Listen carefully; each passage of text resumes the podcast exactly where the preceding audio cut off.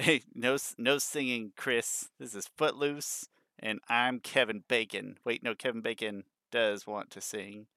That didn't fit for me. That's I'm, I haven't seen that movie in a long time. Yeah, is it a good movie? I don't know. Hi, my name is Shawn mm. Taylor. That's my friend Chris Ford, aka the Objective Geek of YouTube and Twitter. And Chris, we're riding a tricky line here today where we want to give a spoilers review of sorts, but we don't want to ruin the integrity of our other creative spoilery reviewing endeavors in the future. It's a challenging line to walk. I don't know what I'm looking for with that statement other than that.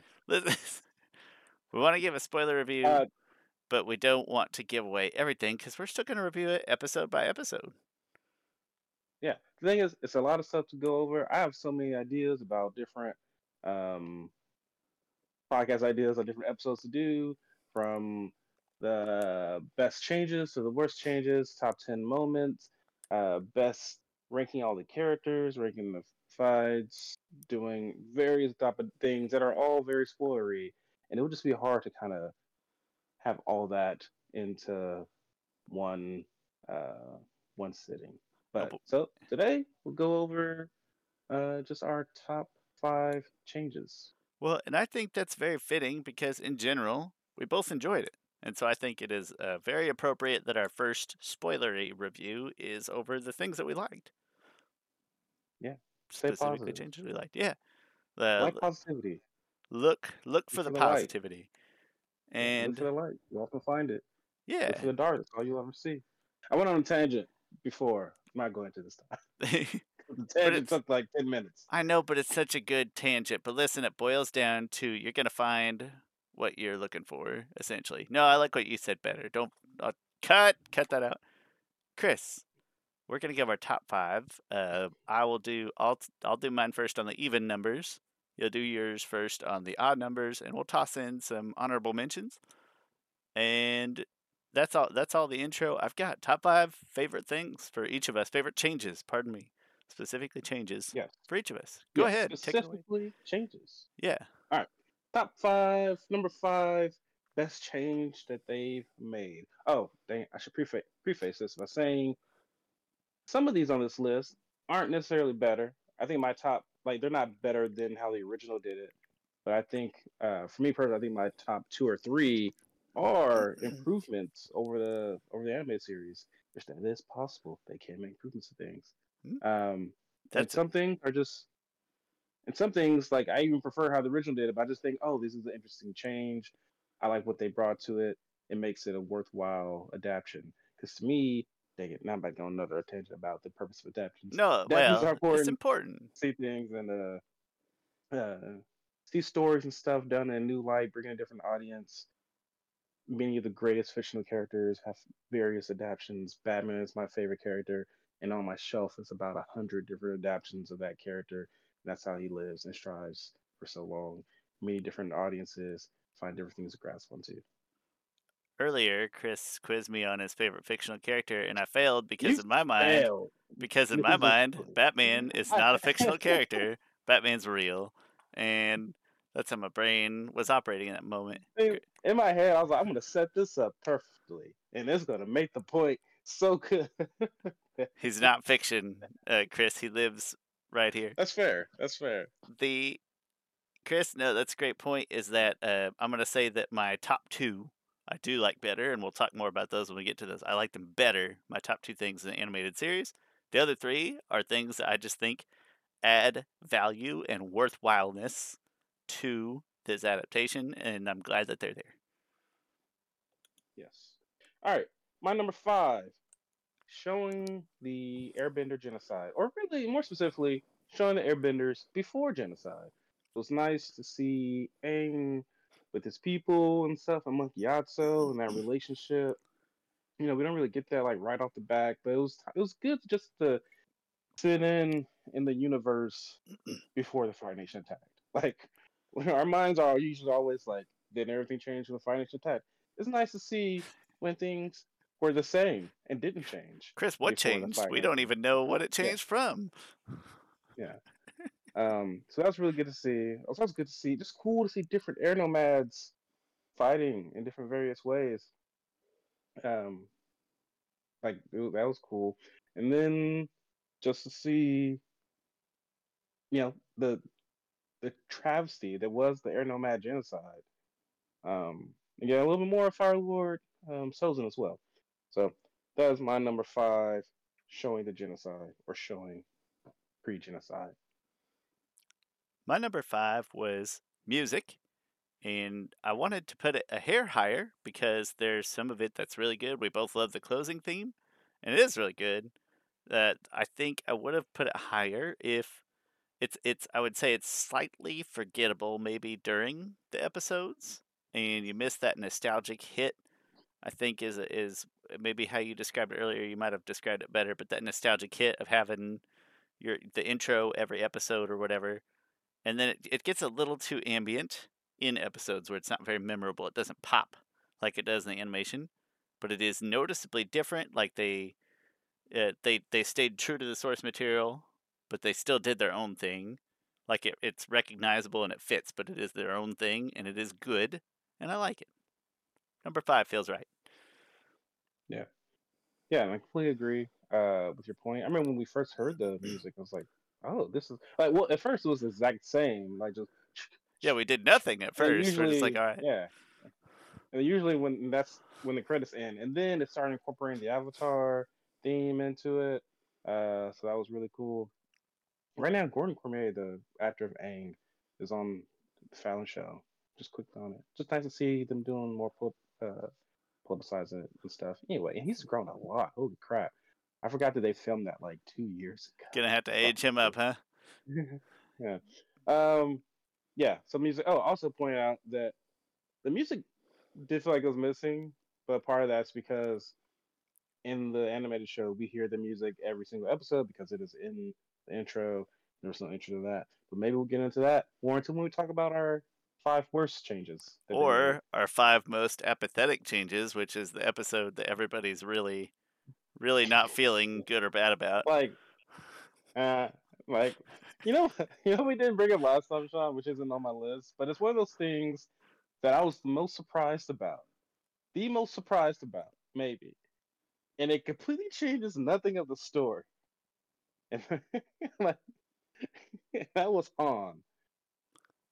Han being just perfect, just perfect. He's a he's the pinnacle of a human. He's uh he's hot. He's helpful. What else? He was. He was respectful. He, well, oh yeah, he He- was like a respectful divorcee, kind of. Uh, not a divorce, like a Yeah. anti-betrothal. He.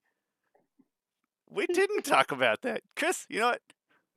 I don't think it fits in my favorite things because it made me feel bad for him. So I don't think it fits in my favorite things. But he was one of my Died. favorite. Died. He, They showed his body. you like a this before before he like after I was almost infatuated with the man, I was like, man, you know what? Maybe the chief dies, he becomes chief, and then, then he he's like the grandfather of Korra and stuff. Like I'm like I'm I was in my head writing the cool story of Han, the hero of the North. we would have put out an episode it would been titled like Han, this is why Korra's hot or something like that. It'd have been amazing. Han, Han, I'm sorry they did you dirty. And for what it's worth, I don't like this representation of Yue quite as much as close. Like it's not a huge difference. So it just feels like they really flipped the scales there, and it makes Sokka look bad, frankly. But whatever, it's it's fine. Well, I, I think maybe they wanted to show that, uh, like, if Yue picked Sas in the, in the animated show, Yue picked Sas Sokka over Han because it's so clearly obvious that Mm, Sokka is better than Han. Yeah, Han's a d like- bag, and Sokka's good, and uh, Yeah, but no, But here here, Sokka's Han, Han is like, is the guy you should be with, but for some reason she just doesn't be like she doesn't love him and stuff. Han. So that makes that also makes Sokka look a little better. Like, oh, mm. Sokka, it's not that you're like, it's just you. You're the you're the person that is the boy of her her dreams, I guess. Han in in the live action is what people like want Jet to be in the animated series, and he's not. But that's what they want Jet to be. That's Han in here. It's which the epitome of beauty and perfectness. I was, and we were just, I we were just ready for him to turn. Like at first, I thought he was on there the was a front. perfect time where he could have just Yeah. been a huge teabag. It was like, hey, can I can I talk to Sokka for a minute? I want to go over some things. I was like, oh, well, this is where Han is going to be a jerk and be like, I saw you looking at Yue. She's my girl. Instead, he was like, we could really use your advice on this, Sokka, and stuff. And like, we, we value your. I Chris was like, holy crap, huh? Chris Dude. just looks over at me and he's like, "That's not how I thought that was gonna go." And I was like, "Yeah, I can't say we listen." There's, again, you're right. It impacts like nothing of the story, but it definitely subverted our expectations. R.I.P. Han. Uh, yeah. Chris. oh. oh, that's great. My number four is. And then, and then this Sokka was like, after they win, then Sokka was like, well, with you leading them, Han, they should be pretty true. I was like, yeah. Like yeah, Sokka got- knows right away when he's beat. Like, yeah, you got it, man. You're you're gonna be fine. Look at you. Look at you. Why would Yue want to be with me? I don't know. Who he's not even, and because Sokka's not even funny in the live action, it hurts even worse. Like there's. it's just a worse Uh, version of Han. Yeah, but we should have a whole episode dedicated to Han. Han in and memoriam. Han. Yeah. Give And his. guardian angel. and it's just like slow motion of him. Like, Can we troll people where the whole episode is just like his highlights in slow mo with like Sarah McLachlan playing in the background? yeah. That's the no, we don't Uh, say a word during it. We just like peacefully like hands in prayer. That's the whole episode. That's next week, folks. R.I.P. Huh? Chris, my number Well four is um, and this is the this is the only character change that I have in my favorites or my honorable mentions, and that is kind of a big deal to me. But my number four favorite is I do like this version of Azula better. I think it feels a little more real, a little less OP, a little more like a child and the the relationship between her and Ozai is a little closer to how I would expect. I like this Azula bad. Everything's I want her to have sharp features. That's a very like not that the actress did anything bad. I do want her to have sharper features, but that's a very minor nitpick. I'm not saying that actress should Um, go get surgery or anything. That's not what I'm getting. Um, it's funny because I love Azula from the animated series, and you don't like her as much as I do. I'm not saying you- not. You, don't like her, but you don't like her as much as I do. And it is that like unrealistic perfection that she has. Um, and it's one of those things. It's one of these changes that why I think it's a really good adaptation in the literal sense of the word adaptation of, of adapting and changing things is that this is different and it's I think it's still good writing. Like it's just I like both I think both are really good writing and prefer the animated series because Azula is that perfect thing. Granted, she does have her insecurities and stuff, but if she does, she doesn't show it. In this one, she shows it. like she shows it to Mai and Ty Lee, and she shows that she's a little bit petty and stuff. Um, I think it's that's not necessarily out of line for so I think it's very valid for this uh, for this interpretation of her. Like I said, I I still like it. We uh, Um, Yeah, I'm at number four still, right? Where I'm not into the territory where I very literally like everything about her better than the live uh, than the animated, but uh, that's a place where I appreciate the change they took, and it changes up the whole dynamic of of the bad guys. Essentially, it's a whole different look. Yeah, which is interesting. Goes with my number four, which is Ozai is more interesting. Perfect, Um, great segue. O- Ozai is a one-dimensional character, and here he comes off more of that father of like he has, he has I don't know some nuance to him. Even as a father, um, he's pitting his kids against each other to, to either he's doing it to raise Azula up. Even that's interesting. Um, also he's he doesn't seem like he hates Zuko as much. Like in the animated series, he is perfectly fine with Zuko dying. He I think in this one, he was second guessing. he doesn't seem to favor either one that terribly much. Like it seems like if the roles were reversed, it feels like he would have been just as happy to boot Azula. Like, like, like he just needs at least like it's almost like the survival of the fittest. Like I need one of them to Yeah. to increase. or to- that that that is his that's where his tact shows up in a good way is is that by pitting his children against each other, either one of them or both of them is going to turn out to be decent uh, in his eyes he hopes yeah maybe ozai is a good change maybe goes- i sh- yeah. undershot him and even that goes into his Agni Kai with his with with Zuko. Like it's not the like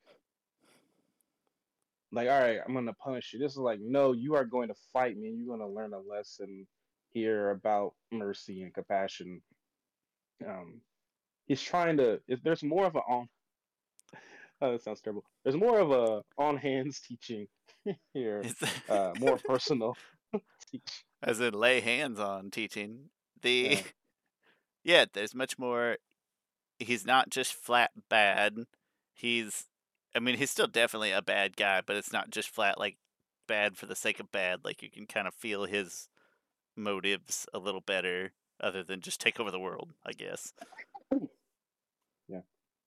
awesome. Uh, I brought it before about how I have a theory about oh yeah. About yeah we got to talk about this because i think it fits in with what you're saying okay, cool. about the Uh, so children when- perfectly.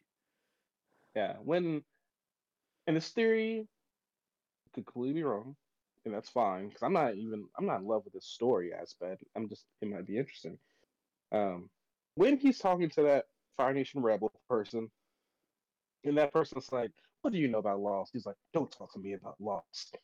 That's such a small moment, but it's weird because Fire Little Ozai in the cartoon really never goes through adversity, and he never thinks about loss and stuff. And so I'm curious if he actually loves Ursa. And then in this, something happens to Ursa. Perhaps she sacrifices herself to save Zuko. Um, how would that be? Because he makes it seem like he lost something precious to him. And so what would that what would like what implications are there for that? Granted, that that could be I don't know if there'll be improvement or not. Their relationship in the comics is is uh it is definitely abuse. Um and so it would be a very different change if he actually loved Ursa. But I think it's I think it's up uh up for possibility. I think that is a I think it's a really good theory. I think that having a slightly more nuanced Ozai could I'm not gonna say that they would portray it as like being a good relationship, but more of a you know, like just a imperial duty bound relationship, maybe sans abuse and maybe with some actual feelings there, at least from one side. I don't know. That could be good. It could be nothing. Withhold judgment. It's just a weird line to put in there. it it it it was not an accident, right? There's something else Yeah. to that. I don't know, but uh, not a throwaway line. I don't think. I think you're a thousand percent right. Okay. All right. Um, my number three. Now, this is where I think these three changes. Hmm. Nah, never. I, I, I think my one and two are improvements over the first one. Number three, That's where I'm at. I love it, and it might not be better, but anyway. Number three, Iroh and Zuko at Lu Ten's wake. Uh, I mentioned this before that when I first watched it with you, right, right here, um, and I was right here. Um, just the just that nature of watch something with someone and you're talking and stuff. There was no, I wasn't ready. I think for the moment for the more serious emotional moments, because it's just we're kind of talking and they're on a little bit less focus, I guess. If we're in a movie theater, I want I want to say that I'm not afraid to cry from anyone. If that's the case, I don't care. I don't- a movie theater. I don't judge people for crying. He's not holding back because of me. I'm not a mean person. I swear. Um, but if we were in a movie theater and everything was quiet and stuff, I would be more open to emotion stuff. I don't think I've ever seen an emotional movie with you in the movie theater. In fact, we've only seen Batman v Superman. Um, Justice League. Did I watch Justice League with you initially? I think I don't think so. no. Suicide Squad, maybe? Ma- uh, Suicide Squad. Uh huh. No. The the the first Oh, one. in the in the Lego movie. In the Lego movie. Lego movie surprisingly pleasant. Was very Yeah. positively. Um. Yeah. Well, Yeah, that's no, because no, I avoid. I tend to avoid emotional movies in general. Not because I'm judging. Okay. you Yeah. cry. I love want. emotional movies. Coco, oh man, I cry at Coco every single Oh. time. I mean, like I love Coco, but I love it as a uh, as a comedy, and it'll get me to well up a little bit. It'll it'll get me to well up a little bit, but I, you know, It would get me full on good crying fun. every time. It has not failed yet to make me cry. Mine is more the mood that I'm that I'm currently in. So maybe Chris, maybe you're just more level, and I'm more of a roller coaster. Because like, um, specifically, I was just in a weird mood that day. But when Heather and I watched the Modern Family season four finale, it's like when Grandma dies and Alex gets a letter that's like stuck together, so she's trying to figure out what it means the whole episode. And like, I just like crying like I'm cutting an onion at the end of that. And Heather's like, I don't think that was that sad, was it? And I was like, no, I just just hit me right today, Heather. Leave me alone. I'm just a roller coaster. But anyway, mood dependent.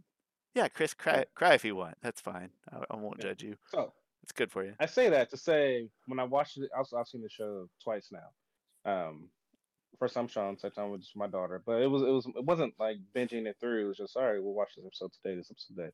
So last time I watched it, second time I watched it, I don't know. I was more open to just sitting there and watching and open emotions. And this scene with Iroh and Zuko at Lu Ten's wake was gut wrenching. I think like first Iroh sitting there and he is almost emotional. Like he's sitting there almost stubborn and emotionless. And then Ozai comes up and tells him like what such an honor it is for Lu Ten to die in battle and stuff. Such an honor it's for you and him. And he's like, Thank you, brother.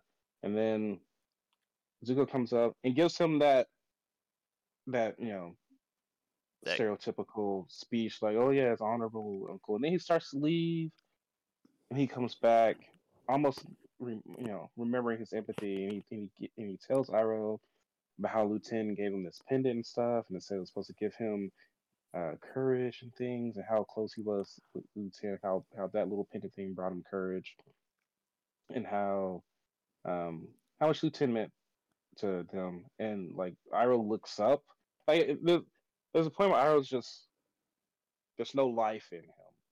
And he looks up at Zuko and then he just like Zuko saved Iroh, and that's not how the animated series is at all. Like, there's none of that dynamic. Even though that one time Toph said, you know, say how much you know, you should say to him how much he means to you as well. And in this Iroh, it's like it is known that without that little boy, I cannot be here um, today.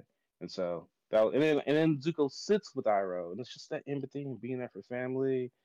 It was freaking great. I think that is it's simultaneously like one of my favorite moments. But what would keep it sort of from independently living higher on my list is just the way that it, how they navigated Zuko's character. Uh, but that being said, like that is a moment in the show, which you're gonna hit like probably all three of my top favorite moments on your list specifically. Uh, it's definitely top three Mm. moments. Yeah.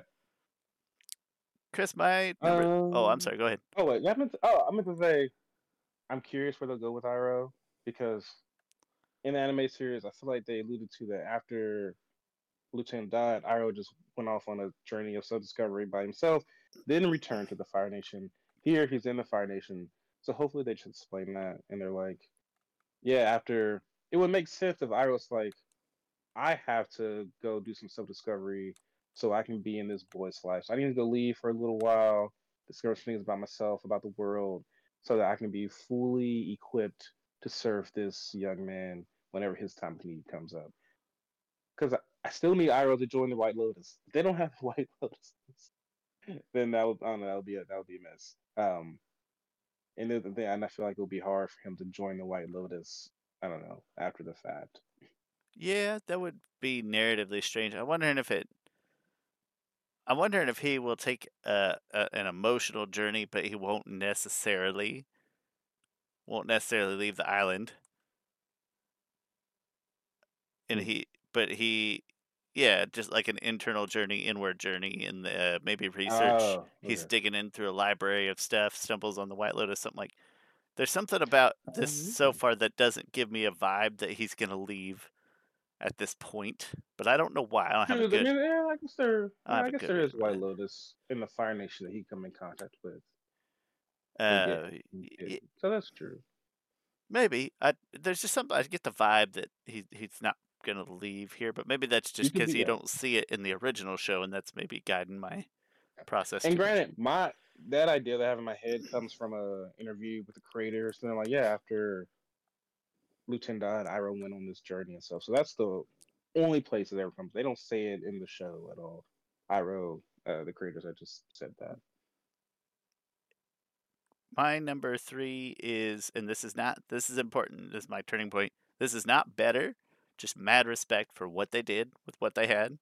And Chris, that is the the narrative order. They took the same overarching story and the middle parts of it they told in a pretty strongly different fashion, a very different order of events. It had what I would consider more of a three conflict, a standard three conflict kind of story.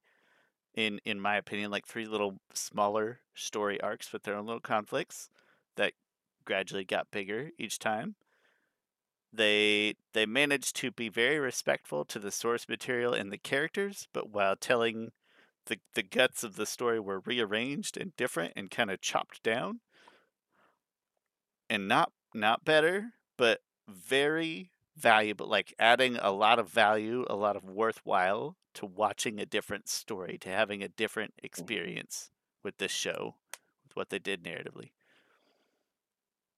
Yeah, I agree with that. Um, it's interesting if I think about the runtime. Like people say, oh, it's eight hours and it's eight one-hour episodes.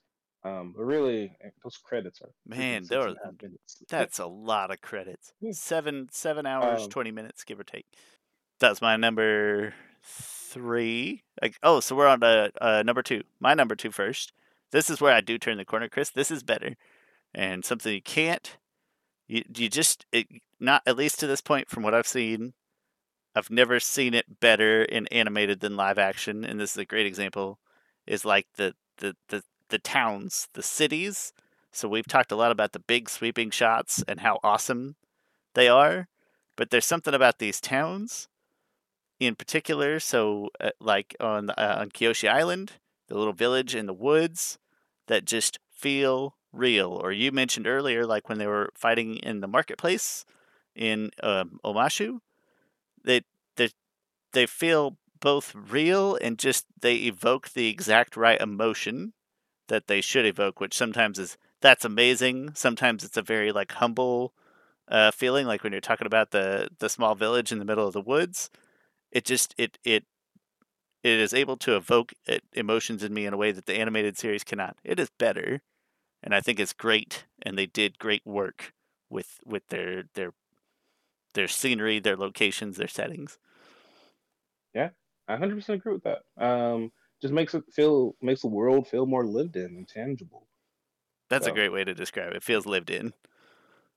It doesn't feel like a clean, flat, two dimensional drawing. But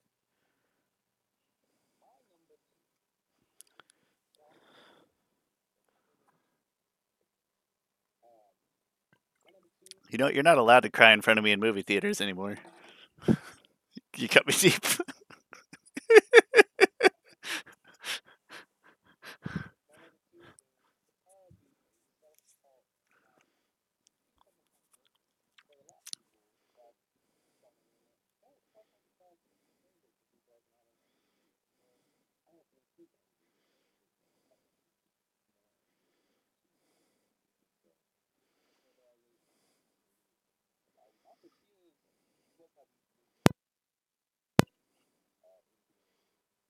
um, anyway, but so her characterization is one thing, right? It's a separate thing.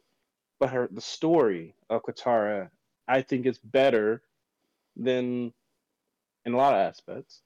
Um, her arc, if you will, in in this than season than book one of the cartoon.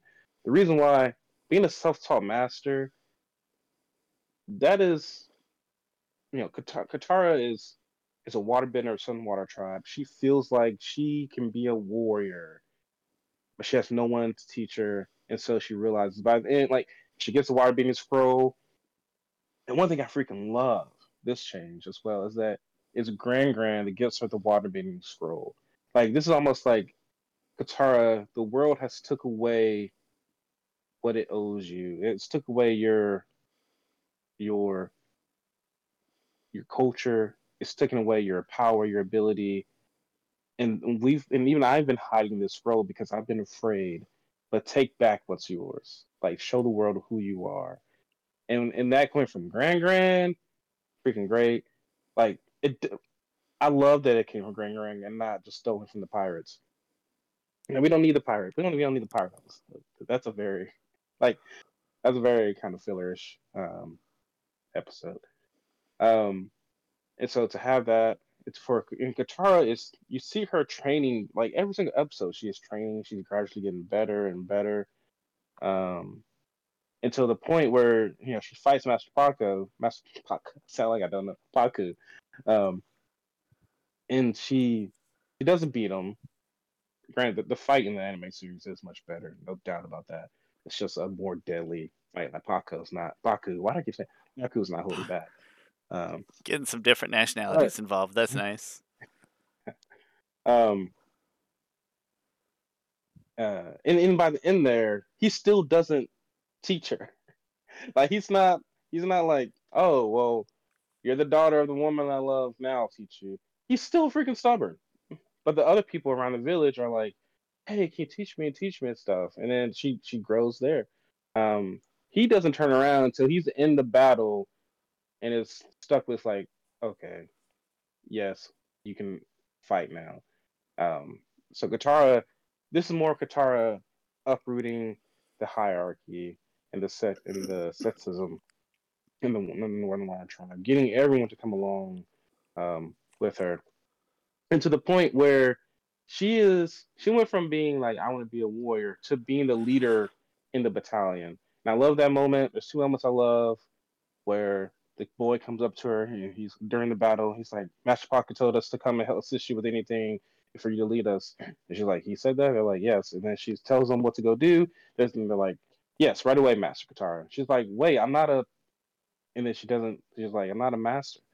Um, but like, no, you are a master. And then when she fights Zuko and she gets the upper hand in the fight, she beats him. Zuko's like, "Oh, you found a master, huh?" Which is the same line from from the animated show. And then Katara says, "Yes," and you're looking at her like that. That's freaking great. She grew on her own. Um, so that's one thing I love. Also, it is there are very few self-taught.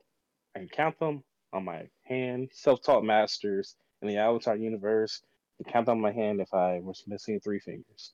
There is Katara and there is Katara in this show, um, and in Zaheer. Everyone else learns their bending from someone else. Toph learned from the Badger Moles. That might be the closest thing. Toph didn't learn from someone else, but she learned from masters. Katara is just completely self-made master and that takes her up a level, I think, in terms of uh, bending. I I like Katara. Oh no, that's not true. I love Katara. I like how they represented her. I just think that this, uh, in this situation, would be like the perfect opportunity for Team Avatar to really truly be kind of ragtag, like to not have the most OP or the greatest talents the world could provide, and it's just something that feels a little off about like a little extra convenient uh, about Aang uh, falling into this place that just happens to have a, a girl who can self teach waterbending and who doesn't teach him waterbending. I keep forgetting she did like he doesn't really waterbend, does he? He doesn't. Uh, I'm, that bothers some people. It doesn't bother me. I don't think not, it. Bo- it depends. That's a, it depends, right? I can't tell if it bothers me or not yet. Because I know she's gonna. One thing's interesting is that Aang is going to be taught just by. I doubt they'll bring in Jeong Jeong. Maybe they will. Um, Aang might just be taught by the kids. I hope it's Ken Jeong actually portraying Jeong Jeong. That'd be perfect. The Gosh, that would be terrible. be amazing. The no, there's just there's just something a hair a hair op about it that that I don't need. This would have been a perfect. Aang's like the perfect avatar to have just the most ragtag, mediocre group of average humans around him, you know. And uh, but that's okay. I'm gonna at least reserve judgment on on Katara. But in general, I like the I like how they wrote her and how the actress portrayed her. So 50-50 for me. Yeah. Chris, I think we are at honorable mentions. You're number two. My number Wait, two was is uh, Town Cityscapes. I, I went first. Yeah. I keep. I did that last time also. I don't know why. Anyway, We Honorable can't- Also. Chris, I don't want to scare you. The audio started doing something funny when I was watching it. It started like having a spaz, like a spaz attack. It looks like it's back to normal now. So maybe when we're done, I'll listen and gauge the damage, and I'm okay. gonna I'm gonna be optimistic and cross my fingers. And then if it doesn't work, I'm gonna record a 10 second apology video that says I'm about to punt my computer through a window. Chris, let's talk about honorable mentions. Honorable mentions. Uh, love the focus on war. Um, and uh, how these are kids at war.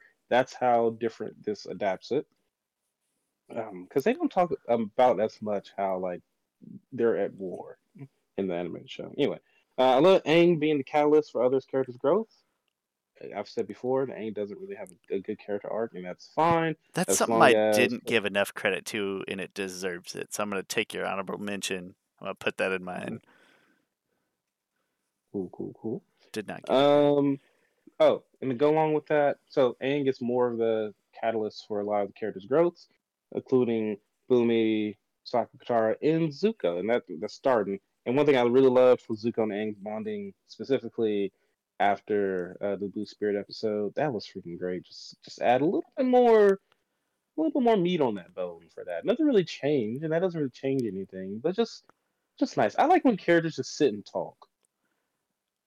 I it was nice, and it was another. You know, it was more than nice. It was really good. It's a good moment.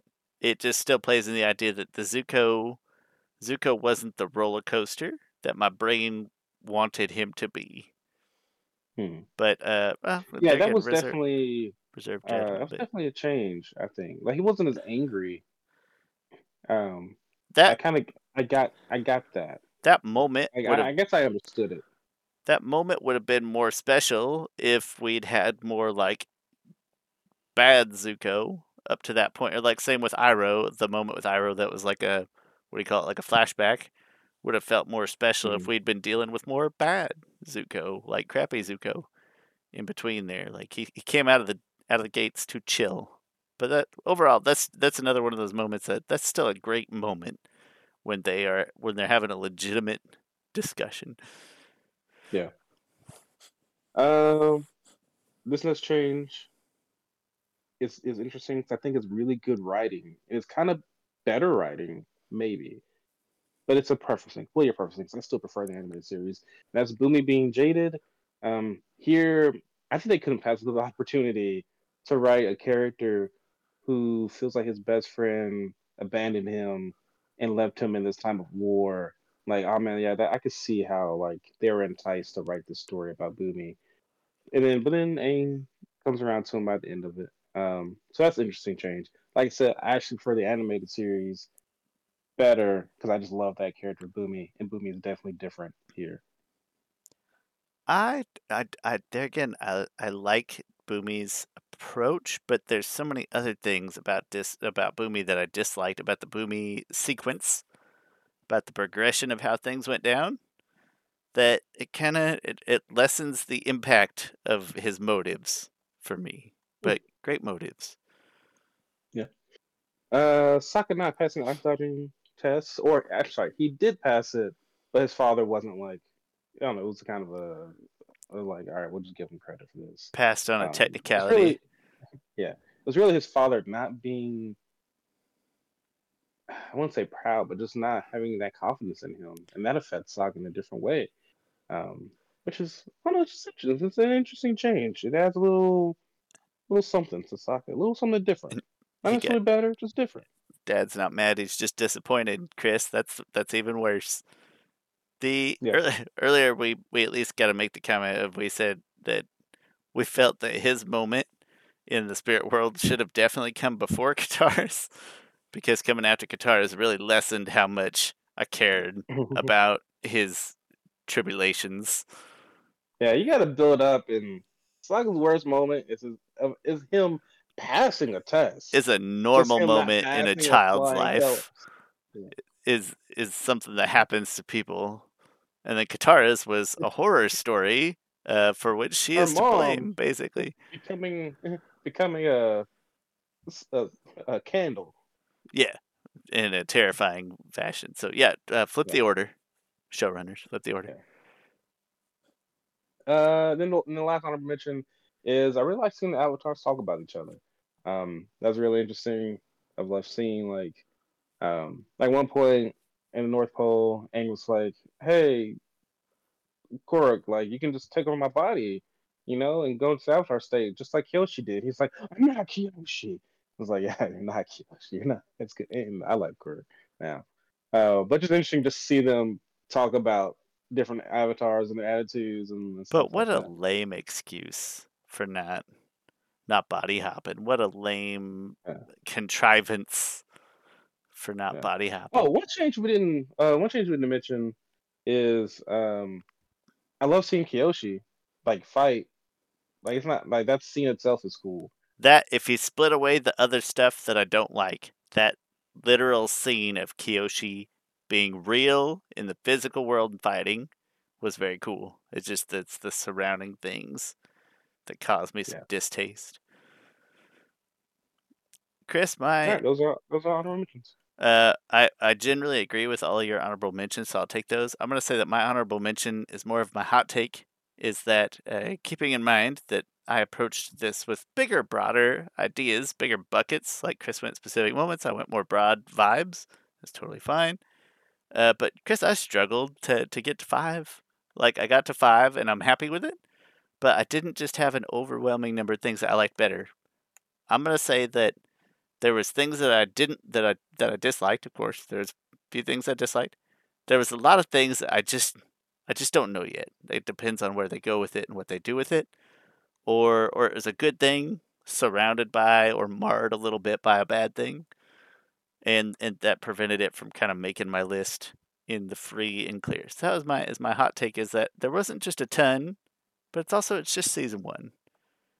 It it's a limited is a very limited scope, and I'm not displeased by that idea. Yep. Alright. My number one is Zuko in the 41st Division. This is brilliant freaking change. I think that mm, it's a almost M Night Shyamalan twist. Yeah, I'll provoke his name. I like M Night Shyamalan. I don't like all his movies, How I dare you, four of them. Chris? but How dare you invoke his name in this? like Voldemort. I'm Harry Potter. I don't care. I will speak. oh, I'm not scared of Shyamalan. I'm upset with him. No, it is ironic that you're pulling out the Shyamalan twist commentary. That's great, especially because Um, is here. I love that episode of Community. to honk twice. if you want to do this again? Honk, honk. So yeah, so them revealing that the division of the military that Zuko didn't want to sacrifice, that because he spoke up against uh, sacrificing him, he had to face his father Nine Kai, scarred him and banished him and stuff. And that is the division that's been with him on the ship. Freaking amazing twist. I think it's it's really good, really brilliant writing. It's so brilliant that I think even Brian Konietzko, the co-creator of Avatar, would at, would like it. Would, would probably even love it. I dare say. And I don't like speaking for other people, but I think he would love it. Uh, I doubt he'll actually watch this show. if I'm being honest. Right, Michael, Michael uh, DiMartino, I think will watch this show. Brian, though, for some reason, Brian seems like the more like outspoken one, even though neither one of them are that. outspoken and stuff. But I am confident Brian will not watch this thing at all.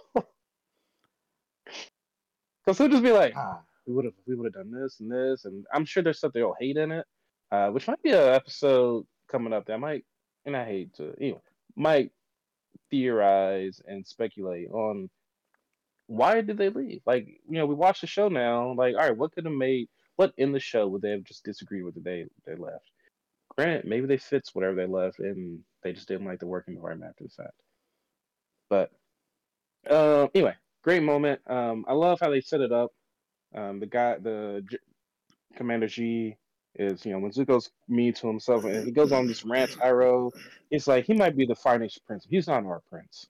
And then Zuko goes missing for a while, and Iroh tells him like, "You ever wonder why you got commissioned to this ship?" And he tells him about Zuko's story and stuff, and the Agni Kai. And then Iroh's like, and then you know he tells the story, and then Commander is like the 41st Division. Well, we're the 41st Division, and one would be like, Iroh would be like, yeah, you dummy.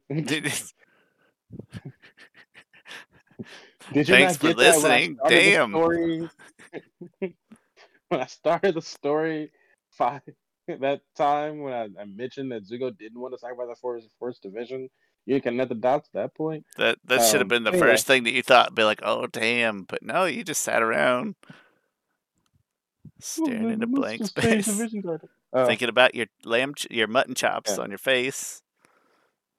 Yeah. Um, so then when Zuko returns, they're like, "Our princess returned," and they all bow to him. Such a great moment, and I even tear up a little bit at that moment as well, because it's just, oh, it's like Zuko owning himself. When the Iroh sees him, there's this proud look on Iroh's face. Uh, it's such a great moment.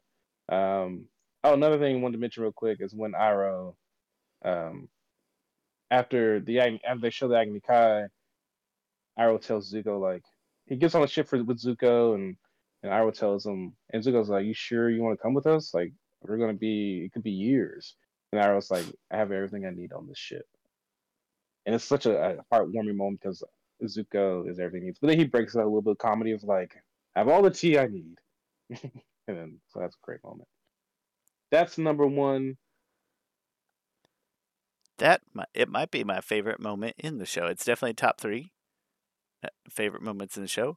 Chris, my number one favorite change in the show is Han, and that's it. No, my number one favorite change in the show is so I agree completely.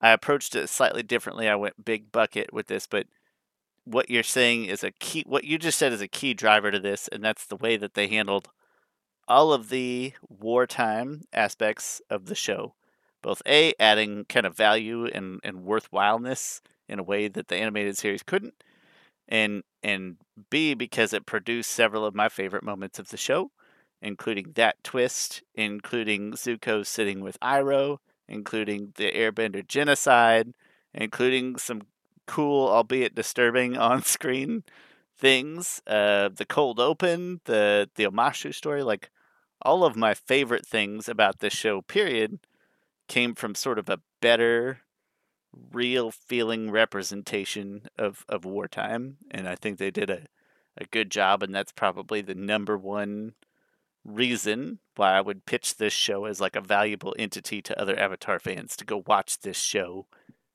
even mm. if you were on the fence. Yeah. Yeah it is a lot more focused on war and and spies and stuff. That was freaking great. Great addition um, there's spies in the Fire Nation, there's spies in the Earth Kingdom, there's spies everywhere.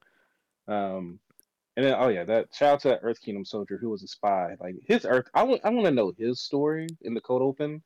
Um, like, cause he, he was doing some great bending in his he in his like Rogue probably, One, his Rogue One cold open. Yeah, which led nowhere, which is cool though, because oh, I, I mentioned to I think on Twitter that like the opening to this reminds me of the opening to Mulan, where the villains like they're like because in Mulan he lights the torches and stuff, right? And he's like, now all of China knows you're here, and um, uh, I forgot the guy's name. What um, is his name? I can't think. What is the bad guy's name? Leader the Mongols. Um, yes. He's like, good. I want you. I want them all to know. And then in this, Fire Lord Sozin's like, good. I want them all to know. and because you know, very similar moments about messengers trying to get something out, trying to get a message out that the bad guy wants them to get out.